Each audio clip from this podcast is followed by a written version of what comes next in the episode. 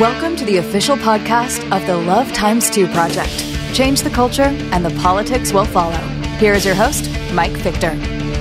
Hey, welcome back to the podcast and welcome to a brand new year. We're going to have so much to talk about this year. Some of it's going to be good and well, some of it's going to be not so good. It's just sort of breathtaking to see how things are developing right now on so many fronts. So many challenges just over half a year into the post Roe world. And really, I think you could say the illusions of anyone uh, that might have thought the overturning of Roe versus Wade in June of 2022 would end abortion. Well, those illusions are completely shattered by now. So what's going on? I think it's true that the reversal of Roe has done more to expose the fractured nature of our culture than anything else I can recall in recent times. How? By tearing off the blinders and thinking that we only have abortion in the United States because the Supreme Court forced it onto us. It was their problem. And let's be honest, that's exactly what the Supreme Court did in 1973. But it's really short sighted to pretend that it's all a supply issue or a political issue. Yeah, it's both of those for sure. But there's also a demand issue there's a demand for abortion, or if you want to put it in capitalist terms, there's a market for abortion, which means there's big money involved and there are big ideologies involved as well. And why is there a market? Because it's a heart and a mind issue, which means it's a cultural issue, which of course means it's upstream from the politics of the issue. So you're thinking right now, hey, that sounds really complicated. I just kind of um, messed you up there and you're trying to get your head around all of this. Well, it can be complicated, but that's why we all need to think things through. And in this discussion, we need to really look at things from a biblical worldview in order to understand where all this is going and why it all matters. Now, one of the things that I'd really like to challenge you to do in the new year is to think more deeply about abortion in the context of what does it reveal about where our culture is at right now? What is it saying about where our hearts and minds are at? How are we to react to these realities? I'm sure your experience is a lot like mine, meaning that abortion seems like it's always framed in the terms of, you know, an election cycle. We're going to hear a lot about that with presidential elections coming up in 2024 in debates and legislation, referendums and so forth. It's just kind of always thrown out there in, in that type of context. On a more practical level, and this is particularly for everyone working to provide women with positive alternatives to abortion. All those heroes in the pregnancy resource center world, I salute you right now.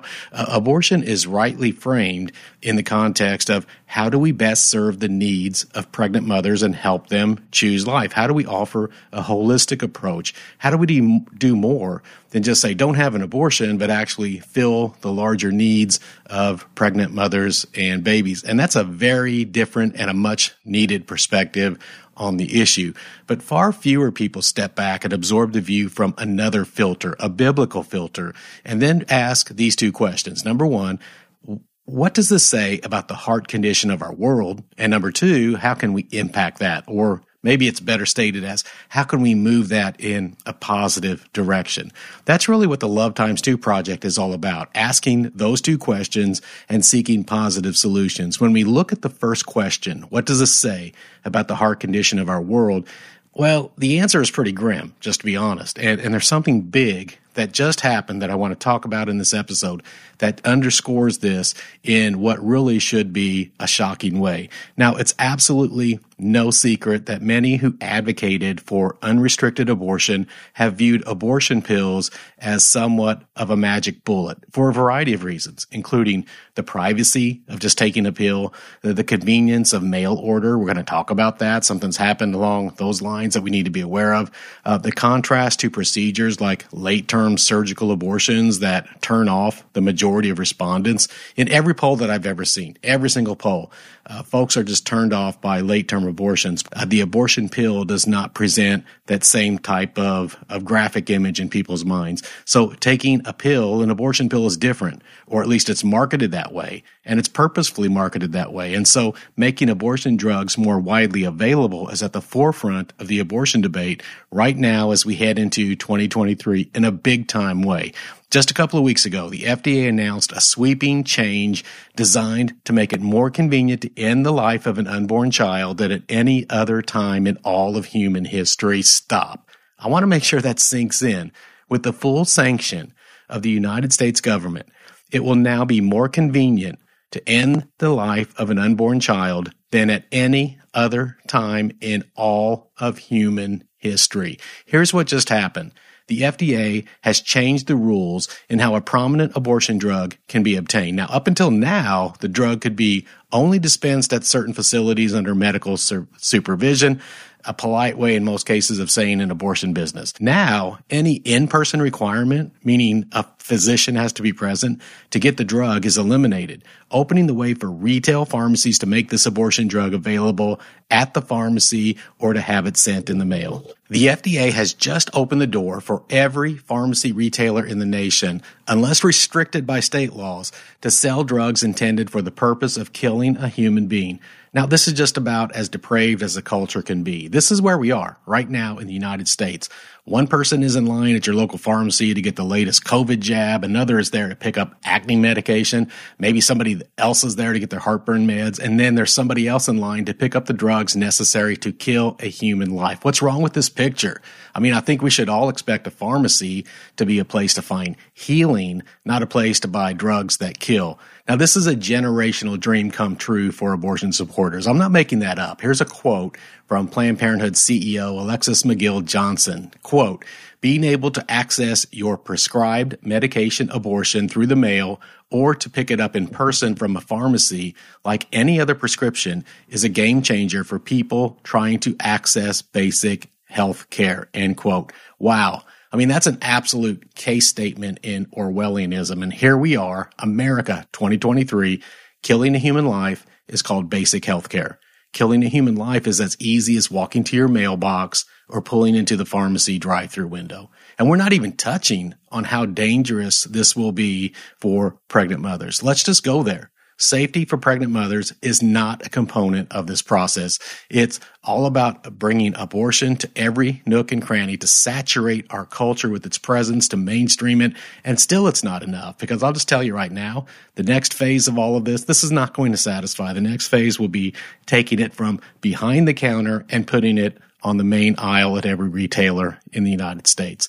Let's just start asking who's going to protect the rights of pharmacists, pharmacy employees? Maybe you work at a pharmacy, you're running the cash register, and you're checking folks out.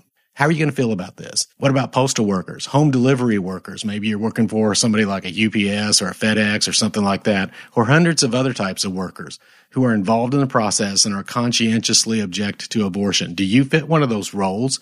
Who's going to protect your conscience rights? Back to the postal workers.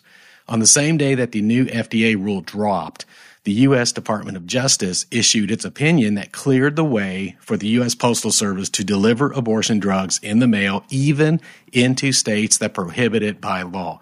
You're a postal worker. You're charged with delivering an abortion drug but you're pro life. Who is protecting your right to resist? But again, let's jump back to the demand equation in all of this. It took less than a few hours for big retailers like CVS and Walgreens to announce that they would begin ramping up operations to make abortion drugs available at their stores in states that will allow it. Cha-ching, big money. And the only way that happens is if culture is willing to accept it. Maybe you should say consumers are willing to accept it.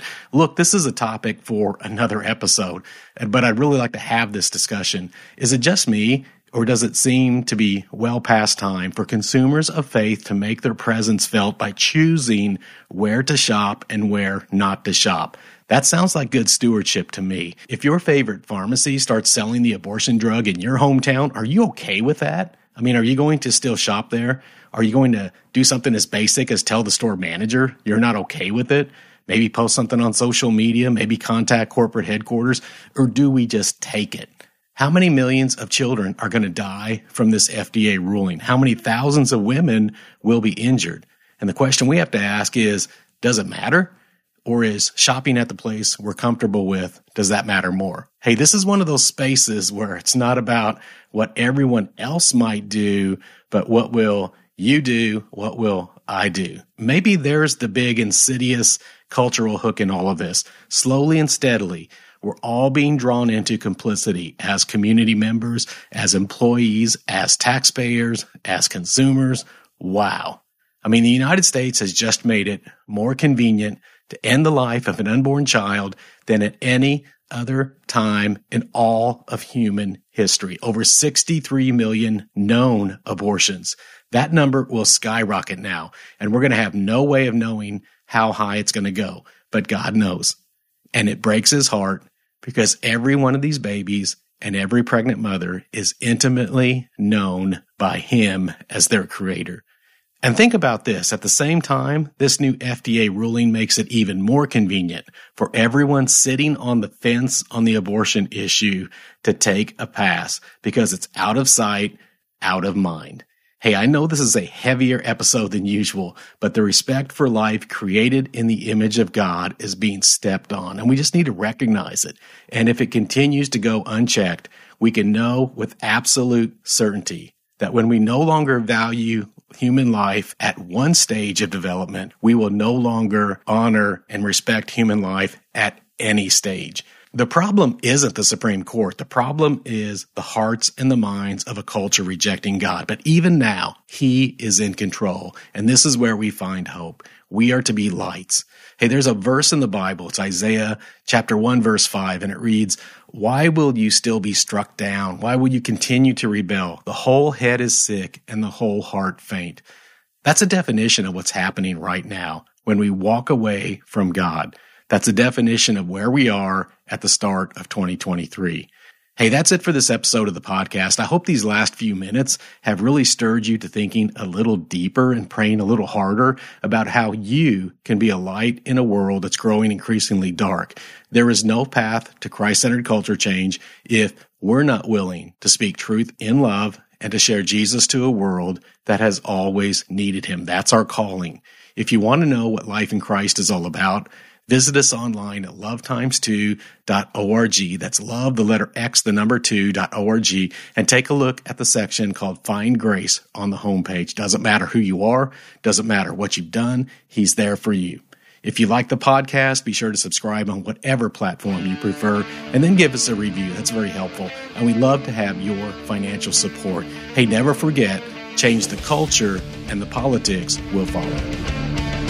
Thanks for listening to the official podcast of the Love Times 2 Project. Be sure to subscribe to the podcast so you never miss an episode. And never forget, change the culture and the politics will follow.